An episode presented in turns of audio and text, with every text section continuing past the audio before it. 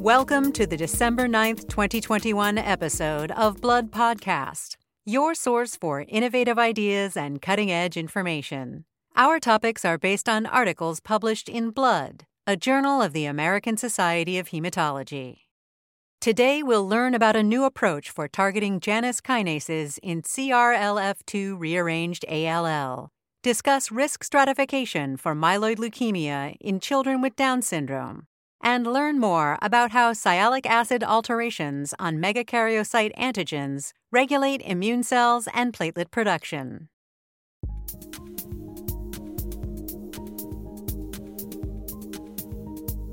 Our first topic examines data presented in the Blood article entitled Degradation of Janus Kinases in CRLF2 Rearranged Acute Lymphoblastic Leukemia by Yunqiao Chang from St. Jude Children's Research Hospital in Memphis, Tennessee, and colleagues. CRLF2 rearranged ALL is the largest subtype of Philadelphia chromosome like acute lymphoblastic leukemia, or PH like ALL, one of the most clinically challenging forms of ALL. In fact, CRLF2 rearranged ALL represents approximately 50% of all Philadelphia like ALL cases with poor prognosis. The CRLF2 gene encodes cytokine receptor like factor 2, a subunit bound to JAK2 in the cytokine receptor complex for thymic stromal lymphopoietin, or TSLP. In CRLF2 rearranged ALL, CRLF2 is deregulated and overexpressed, and the majority of cases also have mutations in genes that activate signaling through the JAK-STAT pathway. Among these are activating mutations in JAK2, pointing to aberrant signaling through JAK-STAT and parallel pathways as central drivers of this hematologic malignancy. However, existing small molecule inhibitors of Janus kinases, such as ruxolitinib, show variable and limited efficacy in CRLF2 rearranged ALL. Therefore, the strategy chosen in this study was to target JAK2 for degradation using a new therapeutic approach called proteolysis targeting chimeras, or PROTACs, which has emerged as a promising strategy for disrupting oncogenic pathways in leukemia and other malignancies. PROTACs are heterobifunctional molecules that enable engagement and degradation of a target protein. They contain a ligand that binds an E3 ligase subunit, such as cereblon, connected by a linker to another small molecule that binds a domain on the target protein, leading to its polyubiquitination and degradation. In the current study, investigators aimed to design novel PROTACs to target JAK2 in CRLF2 rearranged ALL by modifying type 1 JAK inhibitors, ruxolitinib and baricitinib, with a linker and molecules known to mediate PROTAC. To do so, they first had to solve the three dimensional crystal structures of ruxolitinib and baricitinib bound to the JAK2 tyrosine kinase domain in order to identify exposed regions where a linker could be attached. These studies revealed that the C2 carbon of the pyrimidine ring present in both ruxolitinib and baricitinib is exposed to the solvent, whereas two nitrogen atoms of the pyrimidine ring mediate hydrogen bonding with JAK2. The authors then designed and optimized a series of more than 60 cereblon directed JAK PROTACs using linkers, derivatives of JAK inhibitors, and either pomalidomide or thalidomide as cereblon specific molecular glues. They reported the results of detailed testing for four of these compounds, namely compounds 5, 6, 7, and 8. These JAK PROTACs were evaluated for their ability to degrade JAK1, 2, and 3, as well as their biologic activity in a panel of leukemia and lymphoma cell lines, and in xenograft models of kinase driven ALL.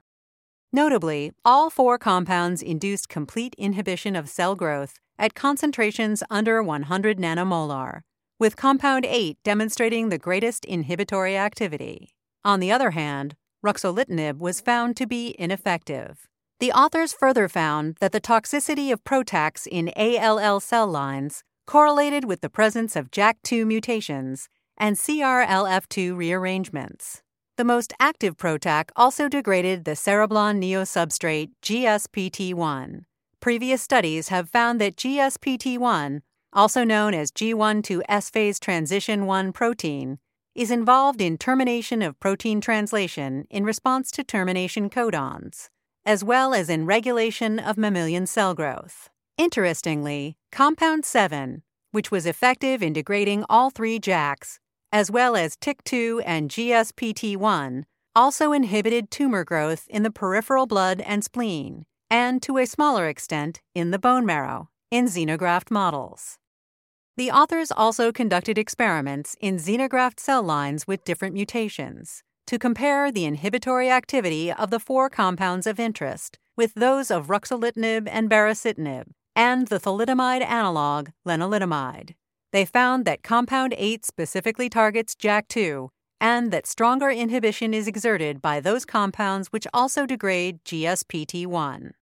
Taken together, these data demonstrate a promising new approach of targeting JAKs in JAK-STAT driven ALL using PROTACs and highlight the potential synergistic effects of simultaneous JAK and GSPT1 degradation activity. In an accompanying commentary, Stefan Constantinescu and Christian Pequet from the Ludwig Institute for Cancer Research in Brussels, Belgium, note that the unraveling of 3D crystal structures of ruxolitinib and baricitinib is groundbreaking in itself, since these compounds already have wide applications in the treatment of hematological and autoimmune conditions, and even severe COVID 19. Furthermore, they emphasize that study findings lay the groundwork for the use of PROTACs against JAK mutated malignancies and ways to effectively modify the currently available inhibitors. This approach may be particularly relevant for several subtypes of ALL, where activation of JAK1 and JAK2 occurs via activating mutations in type 1 cytokine receptors, the IL 7 receptor, and CRLF2. Beyond ALL, they note that combining PROTACs with the targeting of other key events in oncogenesis may be a promising way for engineering new therapies against difficult to treat malignancies.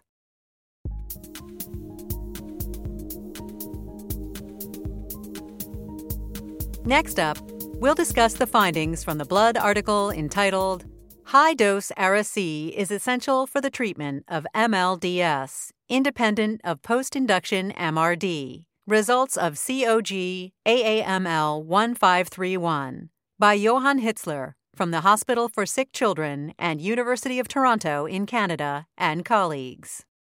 Myeloid leukemia in children with Down syndrome, or MLDS, is a subtype of leukemia that typically presents in children with Down syndrome younger than four years. It is characterized by somatic mutations in the megakaryocytic erythroid transcription factor, GATA1 resulting in a shorter GATA1 protein lacking the amino terminal. In contrast to AML in children without Down syndrome, MLDS is very sensitive to chemotherapy, and the cure rates, as well as the rates of event free survival, are high. Experts hypothesize that the absence of the full length GATA1 leads to higher intracellular concentration of cytarabine, and in turn, higher sensitivity of leukemic cells to this type of chemotherapy.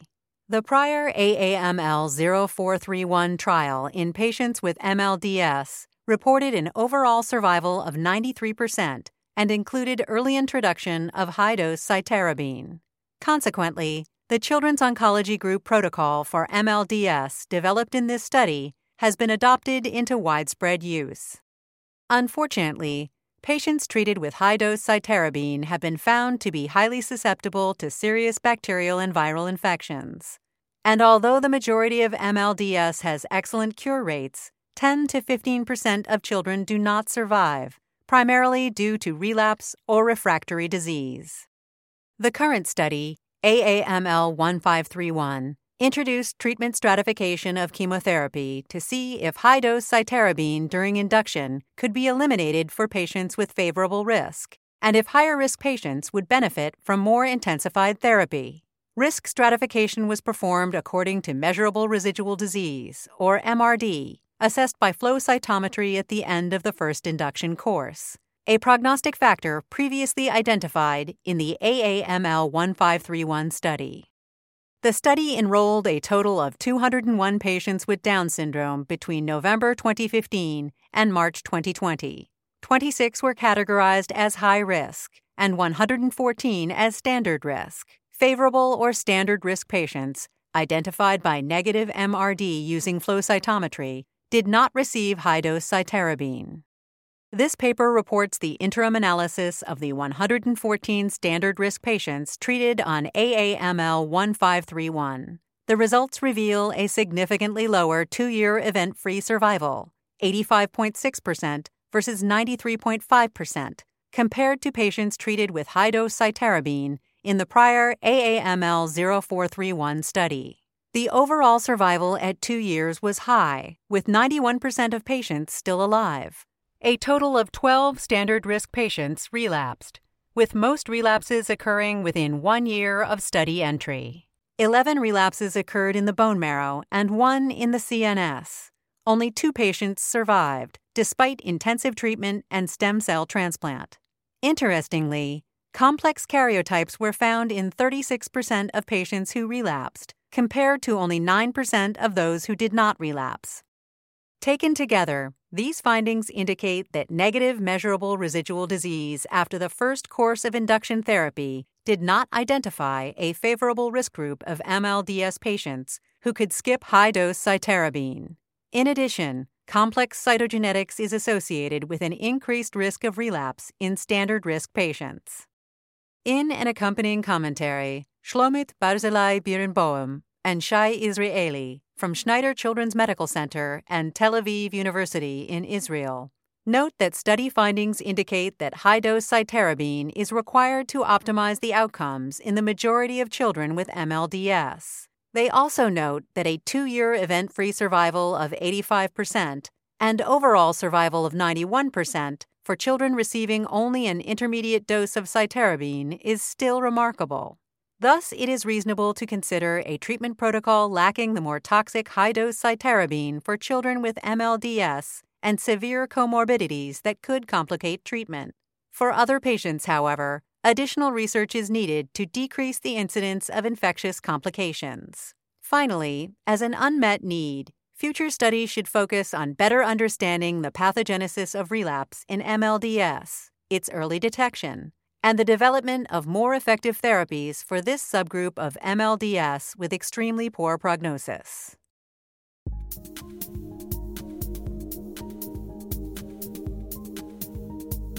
Lastly, we will review a report published in Blood entitled Immune Cells Surveil Aberrantly Sialylated O-Glycans on Megakaryocytes to Regulate Platelet Count by Melissa Lee Sundlove from Versiti Blood Research Institute in Milwaukee, Wisconsin, and colleagues. Immune thrombocytopenia, or ITP, is a common platelet disorder in pediatric patients. Both pediatric and adult ITP have been associated with sialic acid alterations. However, the underlying pathophysiology of ITP remains poorly understood. Prior research has shown that in approximately 60% of patients with ITP, increased clearance of platelets, which is believed to be autoantibody mediated, occurs in the spleen or liver. However, splenectomies have shown varying therapeutic success. Interestingly, desialylation has been implicated in platelet clearance in various conditions, including infection and ITP, and it also plays a role in the removal of aged platelets. In several recent studies, treatment with the sialidase inhibitor oseltamivir led to increased platelet counts in healthy and thrombocytopenic patients. Other studies have found that human genetic mutations involving sialic acid synthesis and transport, or atypical cell surface sialylation unrelated to any genetic mutation, are associated with a reduced platelet count. However, it remains unclear whether, and if so, how, thrombopoiesis is affected by megakaryocyte desialylation. In the current study, the authors conducted a series of human and animal studies to investigate whether megakaryocyte sialylation has any regulatory effects on platelet production in ITP. An analysis of pediatric ITP plasma samples revealed increased representation of anti Thomson Friedenreich antigen, or TF antigen, suggesting increased exposure of the typically sialylated and thus masked TF antigen. To investigate whether TF antigen exposure is indeed related to thrombocytopenia, the authors generated a mouse model in which the gene ST3-GAL1, encoding O-glycan sialyltransferase, an enzyme that adds sialic acid on the TF antigen, is deleted in megakaryocytes. They found that TF antigen exposure was increased and restricted to megakaryocytes in these mice, leading to thrombocytopenia, with platelet counts approximately 50% of those observed in control mice. Interestingly, either treatment with dexamethasone or targeted deletion of JAK3 reversed the thrombocytopenia in mice with targeted deletion of ST3-GAL1 in megakaryocytes, pointing to an involvement of immune cells. In addition, the authors observed normalization of platelet count following inhibition of type 1 interferon and sialic acid binding immunoglobulin like lectin H, or Siglec H, receptors. This led them to deduce that Siglec H positive bone marrow immune cells engage with O glycan sialic acid moieties to regulate type 1 interferon secretion and platelet release. Single cell RNA sequencing experiments revealed that TF antigen exposure by megakaryocytes primed immune cells to release type 1 interferon in mice with megakaryocyte deletion of ST3-GAL1. These studies further revealed the existence of a unique subtype of immune cells with a plasma plasmacytoid dendritic cell gene signature, which also had increased concentrations of immunoglobulin rearrangement gene transcripts, IGKC, and IGHM. This suggests that additional immune regulatory mechanisms may be involved apart from type 1 interferons. Co culture experiments of plasma plasmacytoid dendritic cells with megakaryocytes from ST3 GAL1 deleted mice showed that they could inhibit proplatelet formation via secretion of type 1 interferon and, potentially, through involvement of Siglec H. Taken together, these findings point to a new role of plasma plasmacytoid dendritic like immune cells in regulating platelet release in mice through type 1 interferon secretion by detecting megakaryocyte O glycan sialylation. These results also highlight the importance of altered sialylation in patients with ITP. In an accompanying commentary, Taisuke Kanaji from Scripps Research in La Jolla, California, notes that the study by Lee Sundlove paves the way to a better understanding of the molecular mechanisms of immune mediated and other causes of thrombocytopenia. He believes that the most important finding is the recognition of desialylated megakaryocytes by immune cells and their regulatory effect on platelet production, which was demonstrated in ex vivo co culture experiments. However, Kanaje also emphasizes that the findings from ex vivo experiments should be proven by depleting plasma plasmacytoid dendritic cells in vivo, and that the contribution of Siglec H needs to be further investigated using Siglec H knockout mice. He hypothesizes that, in addition to their role in the progression of disease, plasmacytoid dendritic cells may also participate in the initiation of ITP. Further research is warranted to answer this question and to determine the exact role of plasmacytoid dendritic cells in the pathophysiology of ITP. For a list of additional authors, as well as more detailed articles and commentaries on which this podcast is based, please go to www.bloodjournal.org. Be sure to join us next week for another episode of Blood Podcast. Thank you for listening.